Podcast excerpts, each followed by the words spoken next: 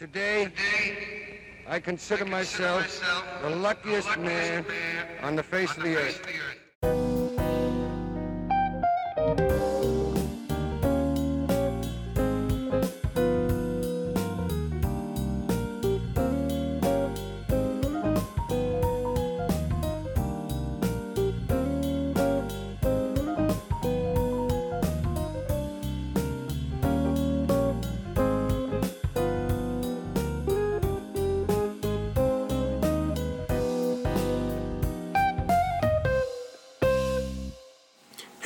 Everybody. Welcome back to the Luckiest Man podcast. I'm Tony Kaminsky. I got my friend Brian Rizeppa here, and today we're going to talk about the year 1905. As always, if you enjoy the podcast, give us a five star rating on iTunes and follow us on Twitter at Luckiest Man Pod. Enjoy the show.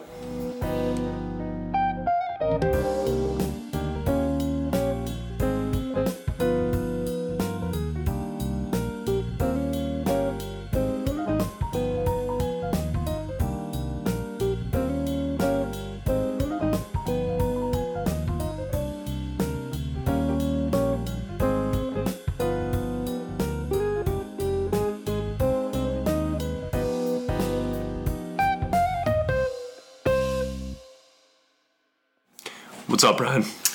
It's going well, Tony. We're uh, a little bit a little bit late for uh, 1905, but uh, you know we had Memorial Day, of course. Right. So this is an American history podcast. I think we should all appreciate that, Yeah, it's only right.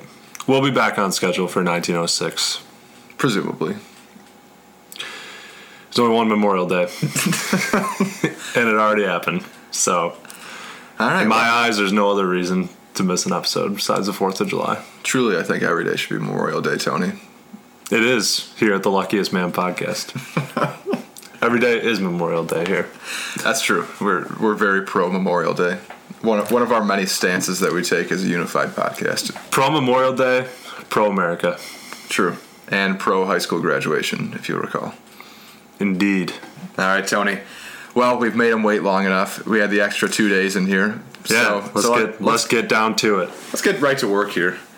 And you know what? What better? What better to stay on theme of the Luckiest Man podcast? Let's just jump right into a dis- disaster. All right, that's what we do here. That's what we know. Let's not diverge. Let's let's give them what they like. Yeah. All right. I got some explosions later on too. So All right, cool. I, I have more, much more disaster coming up. So you know, let's just set the let's set, set the scene right here. So in Brockton, Massachusetts, a town just 25 miles outside of Boston, it was once one of the leaders of the shoe factory industry. Employing 35,000 shoe workers across two factories, Brockton became the focus of national attention in 1905 for unfortunate reasons, though the event that took place that year would have effects that last until this day. The R.B. Grover Shoe Factory, the smaller of two shoe factories in the city, was a consistently growing business, enough so that they were able, able to add on to the existing factory. When the floor, fourth floor of the factory was added, a new boiler came with it. Still wanting to preserve a backup, the owners of the factory held on to the boi- old boiler, though Chief Engineer David Rockwell warned against it, as he did not trust it any longer. As part of the factory's maintenance, the new boiler had to be flushed out, and in its place came the old boiler temporarily. Rockwell left the plant, but by 7:45, a worker had called him to inform him that the boiler was making some odd noises. Rockwell was not in, but his assistant informed the, the worker that the boiler was fine. It would soon be discovered that that was not the case, as the boiler exploded, shooting up three floors and through the roof. As the boiler soared through the air, it knocked over a water tower, which sent the water tower crashing on top of the building. Floors and walls collapsed, which served to trap the workers that had survived the initial explosion inside. The burning coals from the boiler landed throughout the debris and were thrown upon gas lines that had been broken. Because all of the windows throughout the building were broken during the explosion, a chimney effect was created and the fire spread, reaching temperatures hot enough to melt iron pipes. Due to a treatment applied to the wood floors to keep dust away, the fire burned through the building quickly. High winds spread the fire to other buildings, including a shed that housed barrels of an industrial solvent similar to gasoline, and ignited the fire even further. Firefighters were on the scene quickly and did what they could to clear the wreckage and and free some of the workers that were trapped in the buildings. Some some jumped from windows while others escaped through stairways. One of the one of the workers that was able to escape left the scene so dazed that he left the scene, applied for a job at another shoe factory, worked there all day, and returned home to his family mourning him. Once things had been brought under control, police and other responders began the task of identifying remains. Due to the extreme heat of the fire, only a few bodies were able to be identified. All told, 58 were killed in the incident, eh, with another 150 suffering injuries. Due to the known problems with the boiler and some of the other mistakes made along the way, the Grover Shoe Factory disaster led to an increased focus on industrial safety and a national code governing the safe operation of steam boilers. So once again, second week in a row, we got a serious disaster that leads to some increased regulation that presumably presented more disasters in the future. This is true. We're really setting the setting the pace for America moving Just like the Baltimore fire. I mean, it's unfortunate that events like that are what was evidently required to get the standardization. especially because even they knew that that even the Yeah, this was a little different than the Bal- this was different than the Baltimore situation in that yeah, the engineer was like, yeah, just throw it away. But then they, just, they apparently needed to keep things running while uh, the other one was being flushed out. But yeah, pretty crazy for that guy's family. I'm sure a whirlwind day for the one for the guy that was like pretty dazed, worked at another company for a day, and then came back home to his family Yeah. grieving him. to say the least. Yeah, so uh, I guess ended up pretty good for them. But uh, yeah, no, not a uh, not a great not a great day in Brockton, Massachusetts. Tony, there uh, No, it wasn't. But there were some great days to be had in uh, your next segment here. you just took it. Yes. You, you took my. got it. You teed that segue up for me, and then you and then you took it away. Had to steal it. So, let's talk about Sin City, Las Vegas. Though it may not have been evident at the time, perhaps the most significant historical development in the United States in the year 1905 was the birth of a small town in the Mojave Desert, Las Vegas, Nevada. The earliest visitors toward what would become Las Vegas were nomadic Paleo Indians who traveled there around 10,000 years ago. In 1829, a young Mexican scout named Rafael Rivera encountered the valley, and in the same year, trader Antonio Armijo led a 60 person party to Las Vegas while traveling the Spanish Trail. Later in the 19th century, members of the Church of Jesus Christ of Latter day Saints chose Las Vegas to build a fort in which they would keep supplies due to its location roughly halfway between Los Angeles and Salt Lake City. It wasn't until 1905, of course, that Las Vegas was finally established as a city. At the time, wells delivered fresh water into the city and also provided the means for additional growth, as Vegas became a popular water stop, first for wagon trains and later for railroads, on the trail between Las Vegas and eastward cities like Albuquerque. In a striking nod to its future, just a few years after Las Vegas's incorporation as a city, the state of Nevada became the last western state to outlaw gaming, when in 1910 a strict anti-gambling law took effect. This law even forbade the then popular practice of flipping a coin for the price of a drink. In 1930, Las Vegas's fate would change forever when President Herbert Hoover authorized the construction of the Boulder Dam, later renamed the Hoover Dam, the city's population ballooned from 5,000 to 25,000 as people rushed to the area to find work constructing the dam. Not only was the city given a shot in the arm from an economic perspective, but the dam's construction also ultimately served as the foundation of the Las Vegas that we know today. This is because the new population of the city largely consisted of single men from across the country with no connection to the area, and thus an insatiable market for entertainment was born. For obvious reasons, the state of Nevada legalized gambling in 1931, and mafia connected crime bosses, sensing opportunity, soon followed. In 1935, the Hoover Dam was completed, and while Las Vegas's population declined with the departure of the dam workers, the city was quite literally recharged as electricity from the dam flowed into its blocks and businesses. And on April 3, 1941, the first ever hotel on what would become the Las Vegas Strip was open, ushering in a new era for the city. With these hotels beginning to draw enormous profits on account of their gourmet restaurants and access to Las Vegas's unparalleled nightlife, the mafia, which had maintained a presence in the city since the dam construction days, began to pour money into the city. Despite it being common knowledge that these casinos often had dubious backgrounds, by the early 1950s, over 8 million tourists were pumping over $200 million per year into the city. They would drink, gamble, and watch the greatest stars of the day, like Frank Sinatra and Dean Martin, in intimate club settings. After the gradual end of the mafia and rat pack era in the city, coinciding with the aging of the World War II generation, entrepreneurial baby boomers ignited what is referred to as the mega resort era in the early 1990s, with the production of numerous massive hotels like the MGM Grand, the Palms, and the Bellagio. During this time period, Las Vegas became a more commercialized and family friendly place to visit. While Las Vegas was not exempt from the economic downturn in the late 2000s, its economy did recover. The construction of landmark hotels continues on, and people are still moving to the area.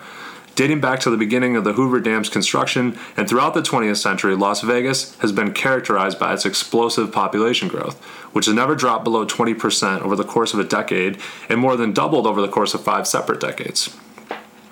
Since Las Vegas's humble beginnings less than 12 decades ago, it has developed into an economic power and has become the place where Americans go to let loose and have fun. It is an unmistakable part of our history and our culture and has truly earned its title as the entertainment capital of the world. Got a couple things here. Uh, so, Okay. 1910, uh, gambling was made illegal in Las Vegas, correct? It. I didn't dig into that too deeply. Well, no, I, I know what I said, but it says a strict. I read that an anti-gambling law took effect. Now I don't know if that It necessarily means like nationwide blanket ban on all gambling or what exactly that was.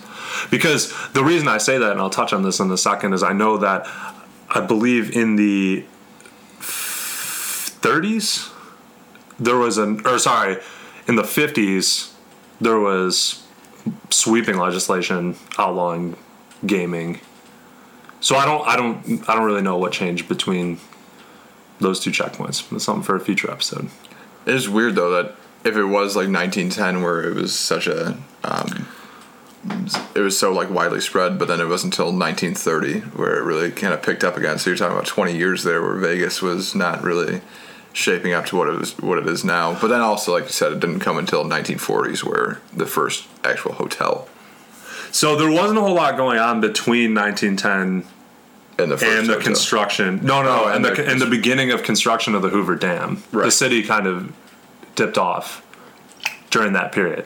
But when they started building the dam that's when a lot of people specifically single men Right. moved to las vegas. It's also kind of weird to think about now too. I know that they still have a is a, a pretty pro- prominent Mormon population around the Las Vegas area, but the fact that a city with such uh, like uh, religious roots is now like the mecca of gambling in the world. well times change I guess so. but i do have something else a little callback to our first episode Hey, Here's a little callback to our Galveston hurricane segment from the 1900 episode. After the hurricane, Galveston leaders rightfully determined the need to diversify the city's economy, away from being overly reliant on its ports. And in the 1920s and 1930s, Galveston again became a tourist destination, though this time for a different reason. Under the influence of the mobbed up Maceo brothers, Galveston became a hub for gambling and prostitution while exploiting prohibition, even earning the nickname the Sin City of the Gulf. Galvestonians accepted and supported the illegal activities and often referred to their town as the Free State of Galveston. But as Galveston entered the post war 50s, its economy again met a downturn with an increased emphasis and enforcement of anti gambling and anti prostitution laws, of which Las Vegas was effectively exempt from, as many prominent figures had an economic interest in the booming Nevada city. The shutdown of other gambling center, centers like Galveston or Hot Springs, Arkansas, only further cemented Las Vegas's position as a center of the American vice industry.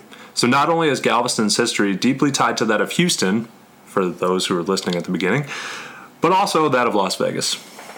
interesting. Yeah, tied together. Look at that. And not only that, it's it's you that did both of those segments. Yeah. So you're able to, to work those together. Yeah, How about that? it's because I only pay attention to my segments. pretty much zone out when I'm not talking. yeah. It's only fair. And then I scrambled to ask a question about it once you're done to me. Just pick up on the last thing that you said. All right, Brian. I'm just kidding, by the way. Hopefully. Uh, we're we're gonna for this next segment we're gonna stay in the Texas area. We're gonna go to Oklahoma. Um, All right. Also, a relatively new town going in here. Um, formed in 1902, the town of Snyder, Oklahoma, was home to just over a thousand residents. Uh, once 1905 rolled around, that is. On May 10th, 1905, however, the town would be changed forever. In a bit of a change of pace, I'm going to let the newspapers of the time tell the story. Okay. The front page story of the Snyder Signal Star read, Most terrible storm, worse than war, which is hell. No, that's a headline. That's striking. Uh, the writer set the scene. Heavy clouds had been hanging in the southwest for some time, but they were high and presented no threatening appearance, people freely expressing opinions as to whether or not rain would come. A few minutes before 8 o'clock, a fearful ro- roaring was heard in the southwest. The writer remarked to his family that but two things ever cause a roar like that either a very heavy hailstorm or a cyclone. A few minutes of the fearful roaring, and then came a heavy rainfall accompanied by some hail, caused a second remark expressing the belief that we were then getting the outer edge of heavy hailstorm which had visited Greer County. In a few minutes, the rain ceased and succeeded by the most terrific electrical storm the writer has ever witnessed. Electricity ran along the telephone wires with a hissing like skyrocket starting on its upward flight. This lasted probably another 15 minutes, ceasing as suddenly as it had started. Then, after a moment's dead lull, the hungry monster broke up upon the town, picking up strong and well built buildings and tossing them about like they were bundles of straw, taking away fragments of one man's house and leaving in its place pieces of houses which stood blocks away. Wednesday, the 10th, 10th day of May, was the day. The hour was between 8 and 9 o'clock, several watches having stopped showing from 14 to 18 minutes before 9 o'clock. It is safe to say that the town was wiped out about 845. One of the first responders penned what is now known to be the most comprehensive telling of the events. When the spared people crept out of their caves, storm cellars, or came from houses which had not been claimed by the wrath of the wind, they stood for a moment stunned and dazed. Frantic appeal- appeals for help and pitiful moans of the dying fell upon dulled ears for an instant, and then the town awoke to the necessity of action and the work began. The first responder continued. Soon the dead and wounded were being carried into available rooms, but later the rescue work was devoted alone to the living, and this con- work continued through the night. Oh, for the daylight was the plaint of many burdened hearts as they sought for loved ones, and the air was filled with cries welling up from the hearts filled with anguish when the lifeless forms of dear, dear ones were found. The Pritchard building and the Peckham building were in a few minutes filled with the injured and dead. Both living and dead were horrible in appearance. Clothing had been torn into rags or completely from the forms. Through the slimy black mud which covered every face, it was almost impossible to recognize features. This made the work of identification very difficult, and most of the identifications were arrived at through recognition of some article found on their persons. Soon the search for loved ones was transferred to the rooms temporarily turned into morgues and hospitals. Oh, the agony of it all! The uninjured searching among the dead and injured for some lost one, the pitiful inquiries made by injured ones for those that were with them when the storm struck, and their appeals for further search to be made.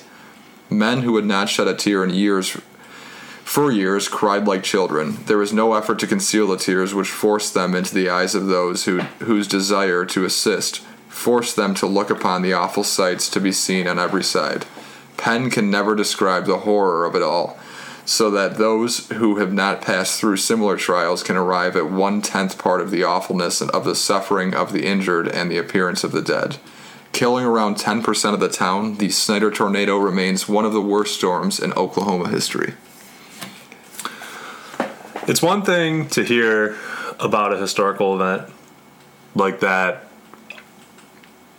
in the way that we normally read about them in articles or online encyclopedias or materials like that. But it's really something else to hear a documented description of this in the words of someone who is actually there. Yeah, especially I think both of these stories were published within a couple days. So Very, very fresh and very raw. yeah, uh, frightening and an accurate head uh, to look back an accurate headline written by the paper.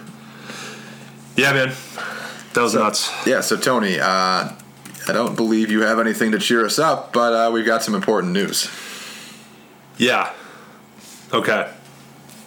At the turn of the century, Frank Steunenberg was a rising political star. An Iowa native and successful newspaper publisher, Steunenberg moved west to Idaho in 1886 and became interested in politics in his late 20s. With the backing of intense labor support, Steunenberg was elected governor of Idaho in 1896 as both a Democratic and populist candidate. He was only 35 and was the first ever non Republican governor of Idaho. Steunenberg's tenure as governor was uncharted territory for Idaho's private sector, as they had never dealt with such a pro labor presence in the past. Fearing that the state government would not support them in the event of a strike, these companies raised their workers' wages. However, the Bunker Hill Mining Company kept wages low and hired only non union workers. In retaliation, members of the Western Federation of Miners destroyed the company's mills, and as a result, Steunenberg declared martial law, which was viewed as a betrayal by his union supporters. As you can imagine, this irreparably damaged the governor politically, and in 1900 he did not seek re election. Which brings us to 1905. Nearly five years after Steunenberg left office, the former governor was killed outside of his home in Caldwell, Idaho by a bomb rigged against his side gate. Harry Orchard, a former miner affiliated with the Western Federation of Miners, was quickly arrested and first claimed innocence. However, after time in solitary confinement and intense interrogation, Orchard signed a 64 page typewritten confession detailing years of being a paid assassin and dynamiter for the WFM. Orchard said that his orders for the killing came of Steunenberg came from Big Bill Haywood, General Secretary of the WFM, Charles Moyer, President of the WFM, and George Pettibone, a labor activist. Those three were arrested and extradited to Idaho for trial. The 1907 trial in Boise became a national sensation. U.S. Senator William Borah represented the prosecution, and legendary attorney Clarence Darrow represented the defense. Orchard was interrogated on the witness stand for over 26 hours and read his lengthy confession before the court. Closing arguments lasted two weeks, of which Darrow's was the most controversial. Darrow used emotional rhetoric and argued that the labor unions held a morally superior position. The Chicago Tribune called his speech the most unseemly, abusive, and inflammatory speech ever delivered in an American courtroom. In a shocking verdict, the jury returned an acquittal for Haywood. Pettibone was also acquitted in a separate trial, and charges were dropped against Moyer. Orchard pled guilty and received a death sentence, however, this was later reduced to life in prison. 45 years later, at 86 years old, Orchard wrote an autobiography in prison in which he stated that every part of his confession letter and trial testimony was true. In 1927, a bronze statue of Steunenberg was erected outside of the Idaho State Capitol in Boise. It is inscribed with a quote from William Borah at Steunenberg's trial. When in 1999 organized lawlessness challenged the power of Idaho, he upheld the dignity of the state, enforced its authority, and restored law and order within its boundaries, for which he was assassinated in 1905. Rugged in body, resolute in mind, massive in the strength of his convictions, he was of the granite hewn. In grateful memory of his courageous devotion to public duty, the people of Idaho have erected this monument. You did not lie when you said that uh, that took you on a little bit of a path that you didn't expect to go down. Definitely, definitely. I I did not expect all that. Did not expect to see Clarence Darrow involved in this, I'm sure. And then beyond that, uh, the fact that it was the union was behind it, allegedly. Well, I guess allegedly.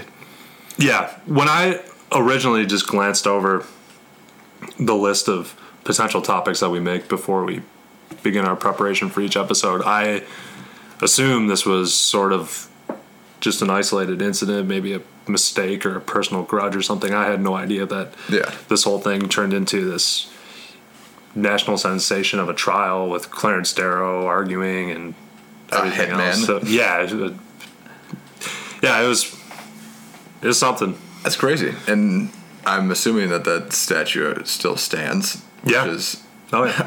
also pretty incredible. yep. All right, Tony. Well, we've got uh, we got some more some more important history that would be uh, relatively involved in politics, but very much related to unions. Uh, hopefully, not in the same way. A lot of smooth transitions in this episode. I guess so. It's, we somehow did not plan this out, uh, much much to our dismay. Serge probably probably should not admit to not uh, planning I that should out. have said anything. But uh, anyway, so we're in New York for this scene. Uh, Joseph Lochner, a bakery owner in New York, he rose to national prominence due to his pushback on a semi recently passed labor law in 1905. Passed in 1895, the Bake, Bake Shop Act prohibited employers from having their employees work more than 10 hours per day or 60 hours per work week. Two years after the act's passage, Lochner was found in violation of it and was fined $25, which is roughly $700 today. He paid the fine, but when he was found in violation once again in 1901, he decided to take up the case with the state court. That court ruled against him, as did the New York Court of Appeals, so Lochner took his case to the Supreme Court. Based on his appeal, basing his appeal on the 14th Amendment, which states that nor shall any state deprive any person of life, liberty, or property without due process of law, along with the Supreme Court establishing that the Due Process Clause is not only a procedural guarantee, but also a substantive lit- litigate limitation on the type of control that the government may exercise over individuals. Lochner argued that his employment contract with his, with his employee was being unfairly restricted by the Bake Shop Act, and in a tremendous surprise, the Supreme Court agreed, stating that the law limiting bakers' hours did not constitute a legitimate exercise of state police powers, so it was unconstitutional. It argued that protections for freedom of contract were necessary and that unequal bargaining power was irrelevant. Justice Rufus Peckham delivered the opinion of the court and stated, among other things, the question whether this act is valid as a labor law, pure and simple, may be dismissed in a few words. There's no reasonable ground for interfering with the liberty of a person or the right of a free contract by determining the hours of labor in the occupation of a baker.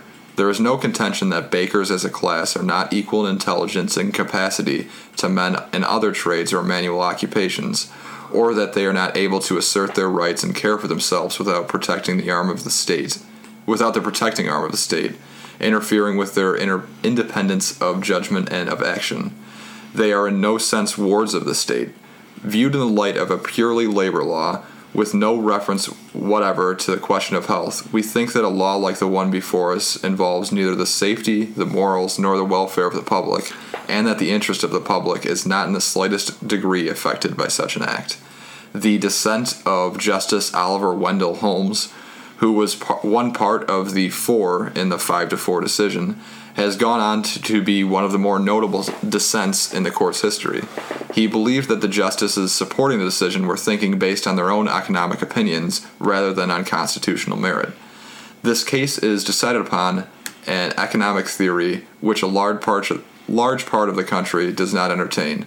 If it were a question whether I agreed with that theory, I should desire to study it further and long before making up my mind. But I do not conceive that that to be my duty, because I strongly believe that my agreement or disagreement has nothing to do with the right of a majority to embody their opinions in law.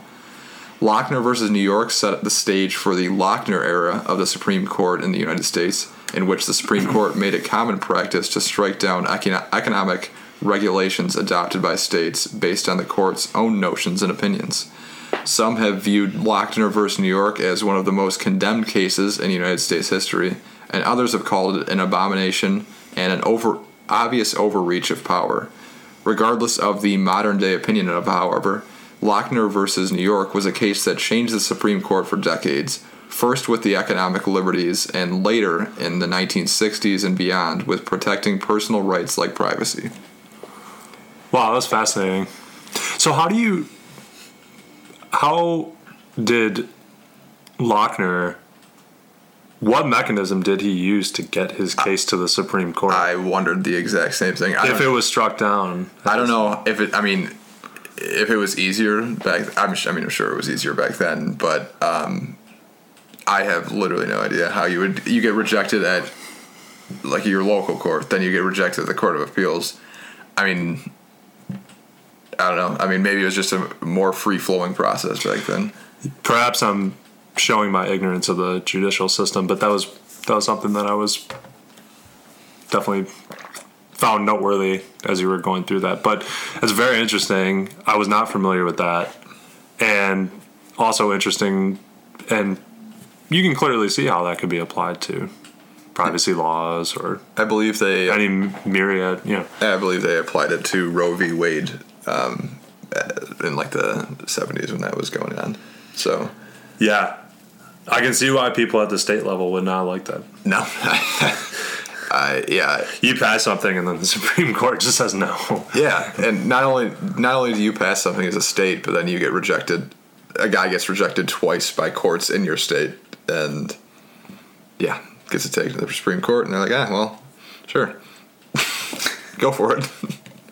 That's something we'll have to look into. yeah, I mean, it's uh, Two legal questions then yeah, sir. for us to reach to, for us to research before the next episode.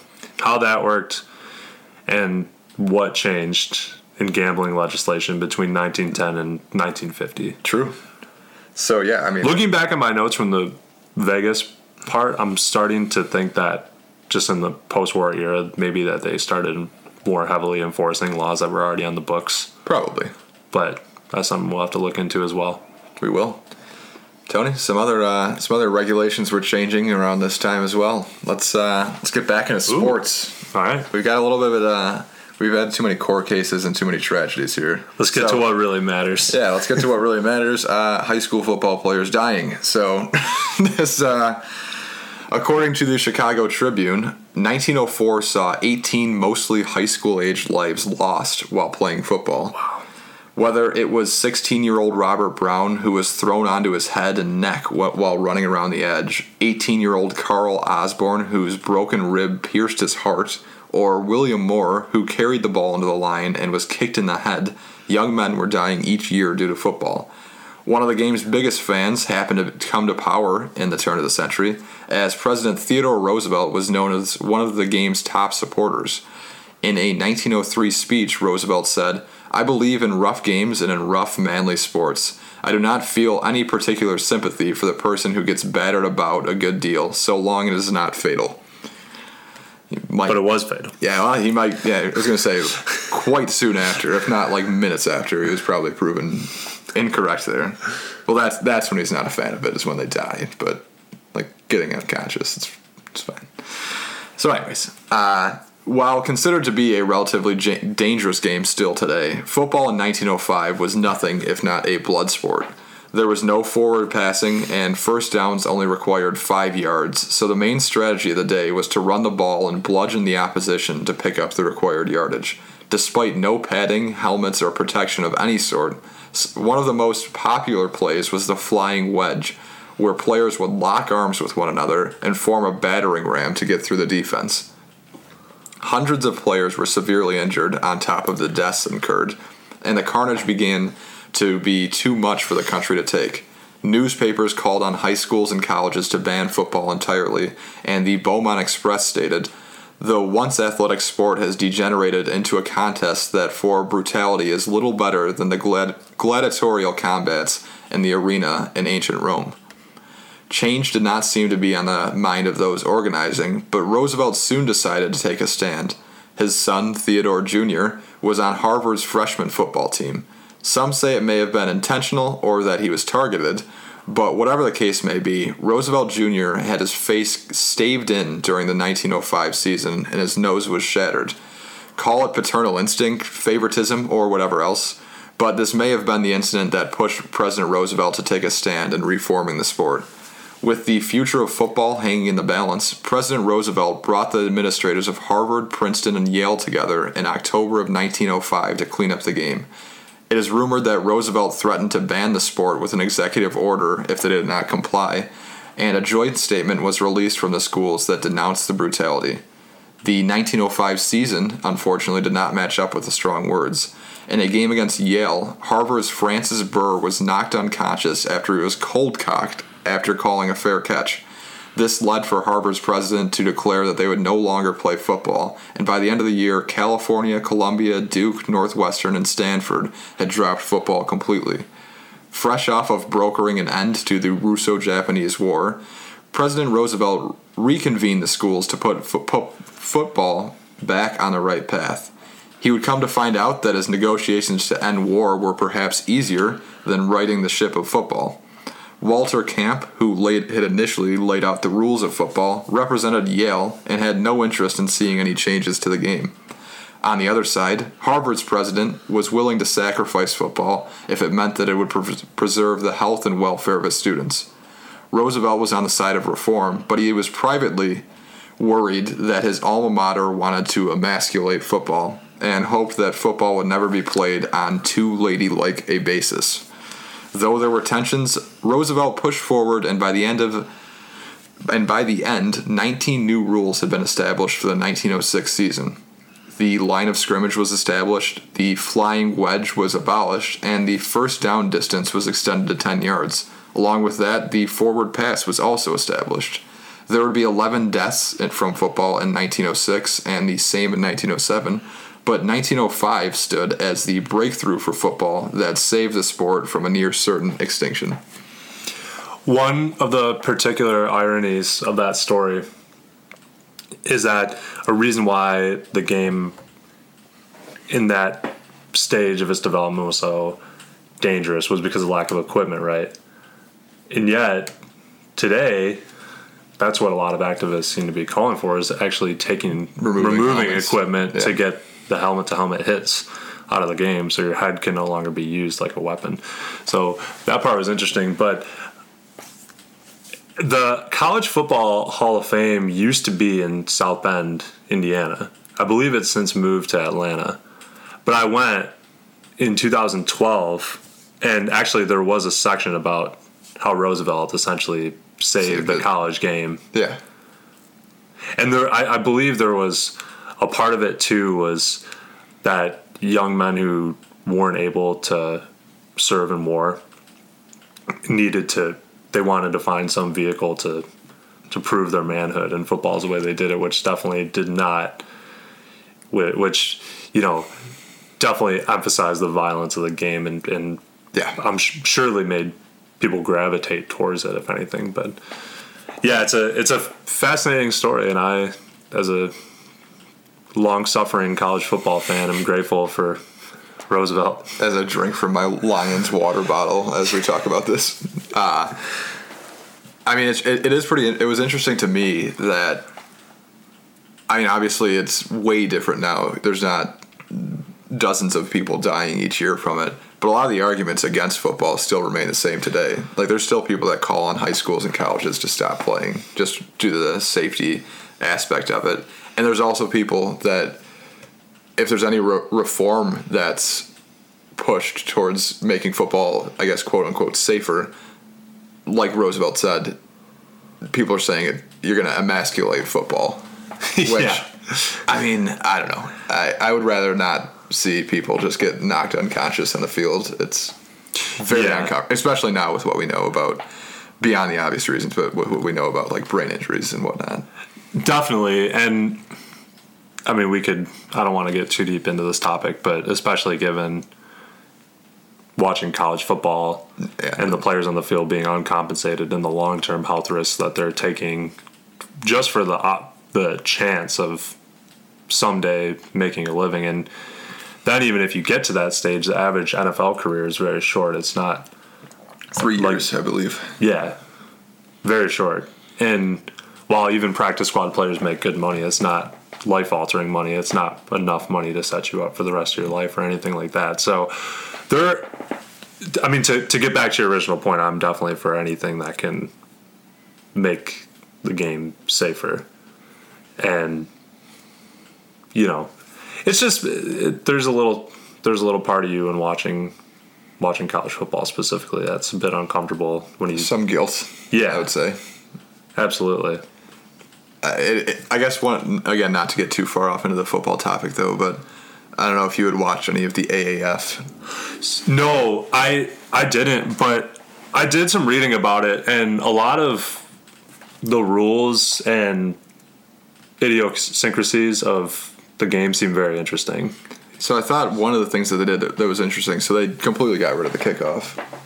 Yeah, So that was one thing, but I think what the XFL is doing too, they're gonna there's some other kind of rule that is going to because I guess what they determined and what the NFL has determined too is that the kickoff is like notoriously unsafe. I guess because you have people just yeah, you're running full yeah running full speed at someone who is backing up. Yeah. So, I mean, there's there's a lot of different experimentation to be Yeah. done there. One of the interesting Well, the college game moved up. I mean, the, the college game has effectively yeah, gotten got rid, of the it. kickoff by moving it up. So it's almost never not a touchback. They, the kicker just boots it out of the back of the end zone. It's kind of a waste of time. Right. One of the interesting ideas, kind of related, you know how overtime in, in the national or in the NFL, uh, if you win the toss and you score a touchdown, the game's over. So Yeah. there's a chance of only one team ever touching the ball. An interesting idea that I saw was that you it's completely impractical, but uh, the teams at midfield uh, before the before overtime gets started, you put in a blind bid of where you start with the ball and a team that that's closer to their own goal, goal line gets the ball. I would be up for that. Is the game still over if you if the first team that gets the ball scores? Yes. So if you take it at your one yard line, drive it 99 yards down the field, you win. I still don't like it.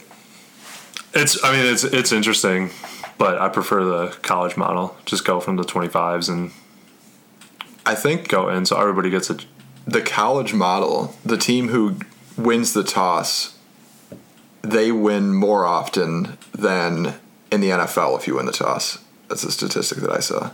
So, like as far as like balance goes, although you, I mean, I don't know if you But that's not really what I'm looking for. It's more so it just feels unsatisfying For if- one team. Yeah, if you win you win the coin toss, you get the ball, you score, and then the game's over. It just it doesn't I'm not I'm not approaching it as much from a results standpoint. It's Yeah. more just like although it feels unsatisfying. Especially if your team's on the losing end of it. It's like, okay, well, that's we never got the ball and that's the game. Well, that's how people for New England, Kansas City this or this these past playoffs they felt. I mean, they have the number one offense in the league. They don't, don't even get to touch the ball. But I was pretty happy with how it turned out with Tom Brady. That was a great game. it was. That was an that was an excellent game. But one one more thing before we move on. The again, I didn't see I didn't watch any of the AFL, but I heard about this, and so I apologize if I'm retelling this incorrectly or describing this rule incorrectly. But did they get rid of the onside kick, and instead you have like a fourth and fifteen Yeah. from your own twenty five to keep the I, ball? I believe that's how it was, and I think That's pretty cool. that was uh, Greg Schiano came up with that actually. yes, this is a Schiano rule. I'm just not even going to say anything to that. Not going to touch on that as you wear a Michigan shirts. Well, of anybody, I mean, you could have given me 500 guesses, just and it would have created that rule, and I never would have come to Greg Schiano.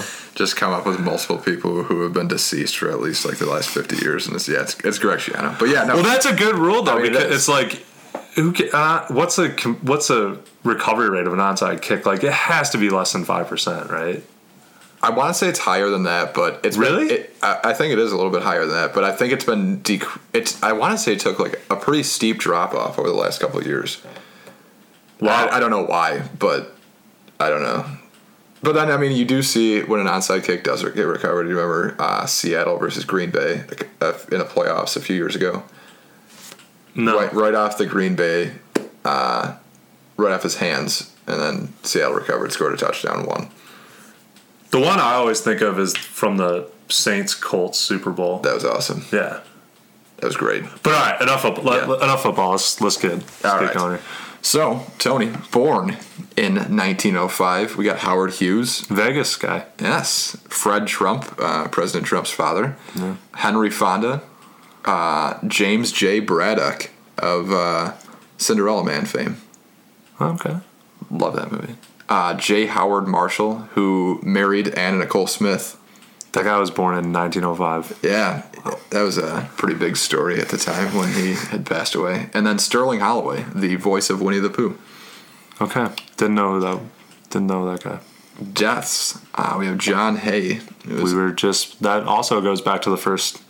It's cool that we're get, we're getting more and more not, items and people that not to not to think too that far. go back to our previous episodes. Not to think too far in advance here. 1906 is absolutely insane for how much it ties into what we've already done and Really? what we're going to be doing within that episode. But keep listening now. We still have a lot of 1905 left. You guys have 12 days. Remember, short. short, yeah, Yeah. short so if you want to, if you want to be all caught up before we get to this watershed 1906 breakthrough episode, then you better hurry up. There you go.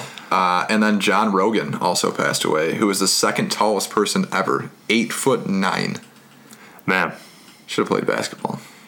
He would have been the Taco Fall of the turn of the century. He was except he was literally over a foot taller than Taco Fall. Yeah, it's crazy. How old was that guy?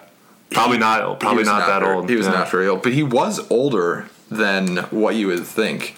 Uh, I want to say he might have been in his 30s or 40s. He was 37 years old. Wow. Yes, so he was uh, Didn't have a lot of weight on him. eight foot nine, about 200 pounds. Yeah, we're looking at a picture. He's very, very thin. Yeah, I would I would recommend looking him up. Um, but yeah, did not uh, did not go well. But he was apparently a very nice guy to be around. Uh, Yeah. a gentle giant, you could say, quite literally. Health issues really come when you're that when you're that big. Yep. Uh, the some inventions of 1905: plastic. That's, a big one. That's a big one. Uh, silencer for guns, Historically significant, if nothing else. big in the movies as well. Yeah. Overplayed in the movies, from what I understand. The- Like when you ever seen like they shoot a, uh, put a gun on with a silencer. Yeah, it's just like- ab- just absolutely silent. It's like don't really think that's how that works. Yeah. I'm Also, sure. Not that I've ever used one, but little little bit allegedly. A little bit lighter note. Popsicles were also Oh. created. And I'm a then fan. The batting helmet. also a fan. You could also say the downfall of baseball. There's the, the emasculation of baseball. But he was it was Roger Bresnahan, uh, was a baseball player who came up with it after getting injured, and he was ridiculed pretty heavily for it. Of course, I'm sure. Tony, we're gonna stick on baseball for this little little quick hitter. These Good. quick hitters here. To touch on a previous topic, professional baseball player Frank Huelsman is someone I'm sure really wished the Wright brothers would have invented the plane a decade or two before they did. Starting his career in 1897, Huelsman played two games with the St. Louis Browns before washing out of the major leagues. After seven years, Huelsman made it back to the big leagues in 1904 when he signed a contract with the Chicago White Sox. What he didn't know, however, is that this would be the start of a whirlwind of transactions. After three games with Chicago, he was purchased by the Detroit Tigers. Around a week later, he was returned to the White Sox, and a week after that, he was purchased by St. Louis. Under a month later, he was traded to the Washington Senators.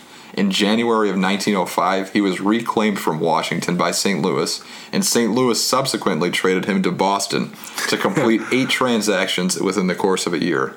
Though he hit 342 in the minor leagues over an almost 20 year career, Huelsman's legacy is one of the first people in history that should have had frequent flyer miles. Oh. Bang! Yeah, gotta go in there. So he had a seven year gap in his Yeah. career and then he hit three four but he still hit three forty two lifetime. He was in the minors that entire time. Um, Wow. So yeah, he, I mean, yeah, he was just destroying the minor leagues. Why couldn't he stick with the club then? I don't know. I mean, he could have just been like a four A kind of guy, a Mike Hessman, if you will. Uh, yeah. I was gonna say Tommy LaStella, but he's actually pretty good. Yeah, Mike Hessman, all time uh, international league home runs leader. Yeah, he's like the real life Bull Durham. He is actually coaching. I believe he is the hitting coach for the Mud Hens right now. Really? Mm-hmm. Love that guy. Nice dude. Yeah, you guys probably interacted. Uh, he wasn't there, but uh, I believe I had met him once while we were there, and from every everyone always just says how nice of a guy he is, and uh, yeah, always would hit bombs in Toledo. Yeah. All right, Tony, more up your alley here. Okay. Though the automobile was still a relatively new invention at the turn of the century, that didn't prevent people around the country from becoming automobile enthusiasts. One site for these meetups was Ormond Beach, Florida, where groups would convene to race their cars for bragging rights. On January 31st, 1905, this particular meetup set a world record. Driving a Napier, British driver Arthur MacDonald got his car up to 104.65 miles per hour, the first time in history that a car had cracked the 100 mile per hour barrier. 15 minutes later, H.B. Bowden, who had spent almost 1.5 million in today's dollars building his twin-engine Mercedes, topped that mark. Bowden's record was later disqualified, but MacDonald stood as an all-time first. Why did he get disqualified? Uh, I believe it's something with how the engine was constructed, or I, don't, I don't really know. Maybe it was wind dated. I, I have no idea. Interesting. That's what I've got for you. Did you watch Indy 500 at all? No. You went to it, didn't you? No, no, You were in Indianapolis for it. no. No, just you just watched it. Yeah, we watched the beginning and the end. I don't know. My dad and I have talked about going for years. Always wanted to go, but just didn't do it. have you ever been to like a race like that at all? I've been to NASCAR, but never IndyCar or Formula One. But the Indy IndyCar, they were they at Indy 500. They do like 225 miles an hour. Yeah. It's crazy. But do, topping 100 at that time, like especially if you've seen photos or are familiar at all with cars from the turn of the century, I mean that's that's crazy. Yeah. Well, and the guy that spent 1.5 million dollars in to build to build. It got DQ'd. Yeah, he's like, ah, man. Should have what he should have done with that 1.5 million dollars? Maybe budget off like a hundred grand to bribe who was ever disqualifying him.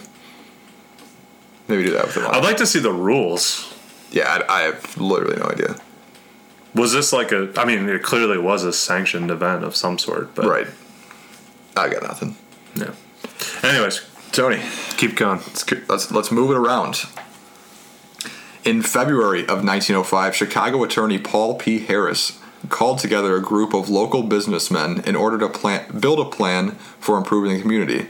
Joined by the mining engineer and Freemason Gustav Loehr, coal merchant Sylvester Schiele, and tailor Hiram Shorey, the group convened weekly to pitch different ideas. Switching meeting places between each other's businesses, the group labeled themselves as the Rotary Club.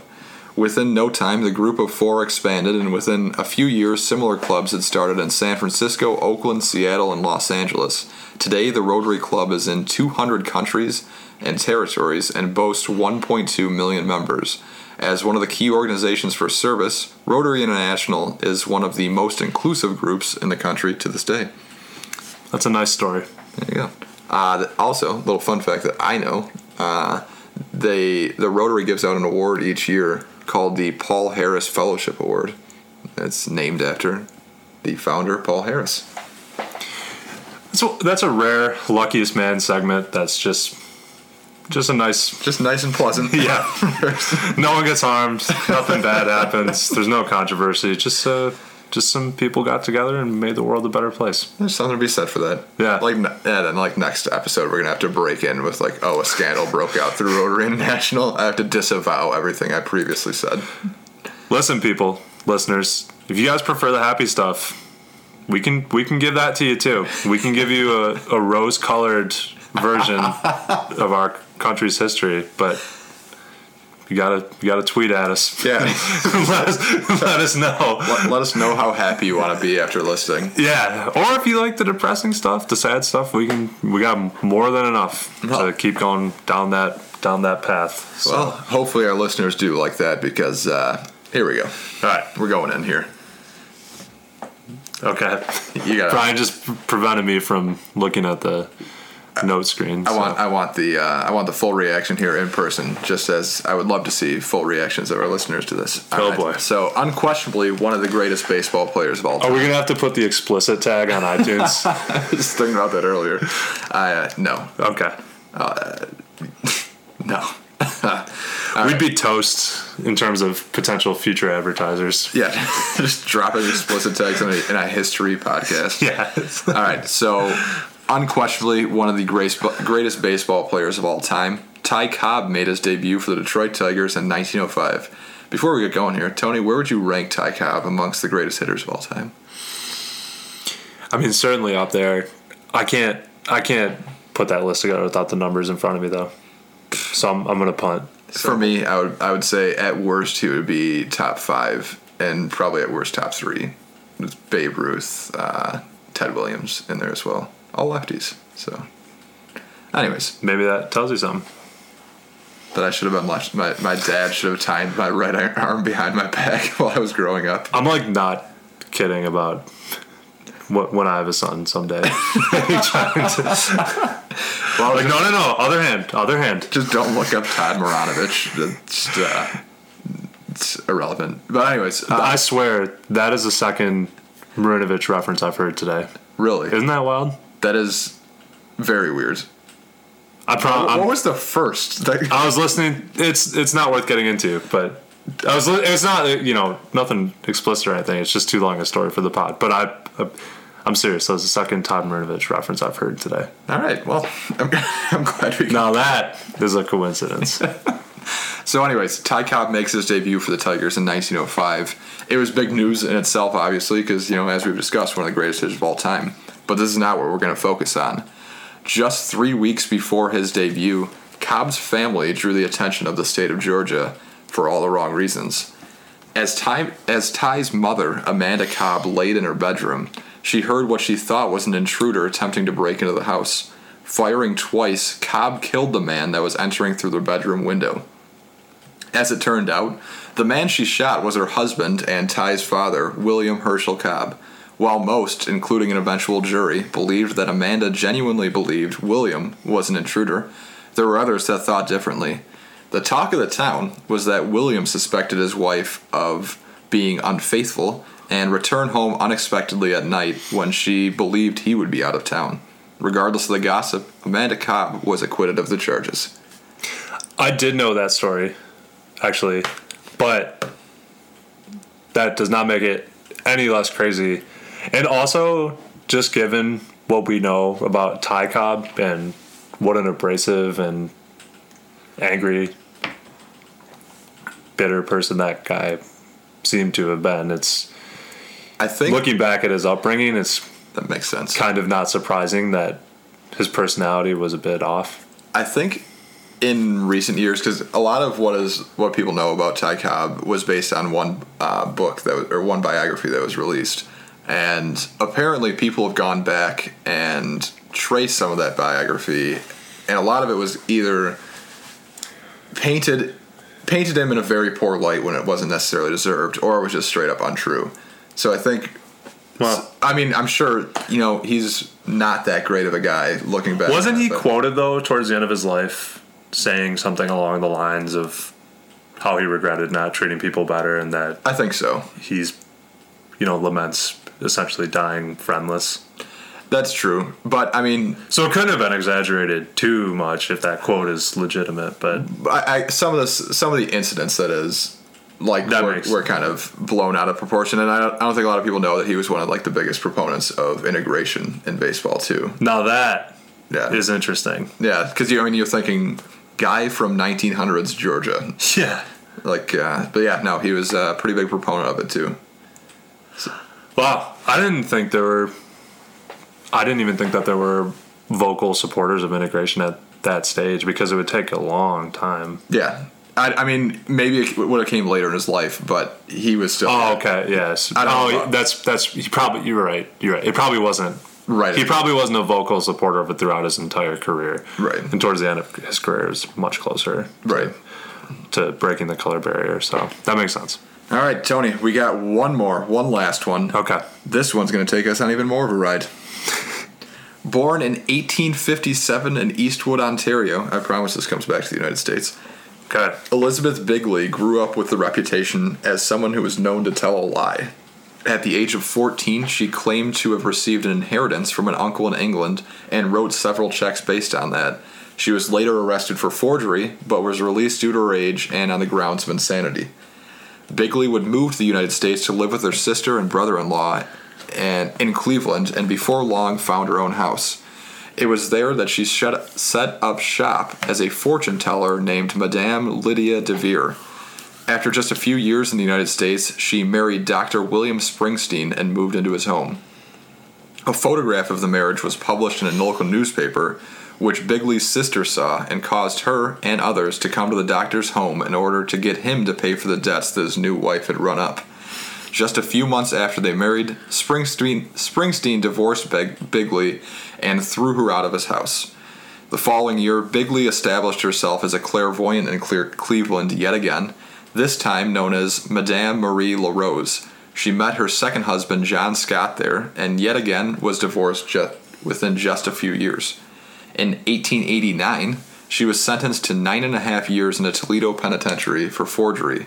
Serving just four years, she returned to Cleveland in 1893. It was there that she opened a brothel and met her third husband, Dr. Leroy Chadwick. Don't do it. Yeah. Now going by the name Cassie Chadwick, she developed a habit of spending tremendous amounts of money. During a visit to New York, uh, Chadwick requested to be taken to the home of Andrew Carnegie. Upon exiting, yep. Well, hold on here. Upon exiting, Chadwick showed her traveling companion a promissory note for $2 million and claimed to be an illegitimate child of the business mogul. When she returned to Ohio, word of her connection to Carnegie got out, and banks everywhere were lining up to lend her money. After eight years, Chadwick had acc- accumulated 10 to 20 million in loans. In November 1904, she attempted to secure a $400,000 loan from a banker in Massachusetts. In filing her paperwork, the banker was stunned to see the total of Chadwick's outstanding loans. He called in her loan and she was unable to pay, which led her to flee to New York. She was arrested soon afterward and she was later sentenced in 1905 to 14 years in prison. Carnegie, when later asked, said that he had never met her and that he hadn't signed a note in decades. Chadwick died in prison just two years later on her 50th birthday. You got to take that trade off. Of, of dying at 50 or Well, no. She only spent two years in prison. oh yeah I mean, if we're working under the assumption that she was going to pass away at 50 anyways, yeah I mean this is great life. go for a ride there yeah she had a not that well I mean she did spend four years in prison previously I thought it Oh, yeah. two plus the four in Toledo which uh, I mean, hey, not an ethical person, not a good person, she went for it but shot her shot ambitious and enterprising. True. You do have to wonder where people like that would end up if they use their like intelligence and like savviness for like a positive goal. Oh, But- yeah. But I mean, I guess it ended up being positive for her to some extent. Yeah, but I know what you're saying. Yeah, that would that would benefit other people. Right. In society at large. Sure. There are a lot of people that fit that profile. That is very true. Well, I think that's about it, Brian. Tony, we went uh, we gave we gave the listeners a little bit extra since we were uh, out of commission for a little bit there. Yeah, you had to wait two extra days to listen to the pod, so You get a little extra. hope you enjoyed. So, Tony, uh, on tap for 1906, we have uh, some murder. A little bit of murder going on there. Okay, more murder. Some, some natural disasters. as per usual, Some a little bit of uh, just as tradition. a little bit of tension throughout the country. Uh, and you know we uh, we just got more sports, I'm sure, as, as we always do. So. You know, 1906. It's going to be released a couple Tuesdays from now. Definitely going to be on a Tuesday, and uh, you know, I think people are really going to enjoy it. looking forward to it. Always looking forward to lay down the next one. Tony, let them know where they can find us. You can find us on Twitter at Luckiest Man Pod. Find us on iTunes. Find us on SoundCloud. Please give us a good review. And we will see you in two weeks. Thanks again, guys.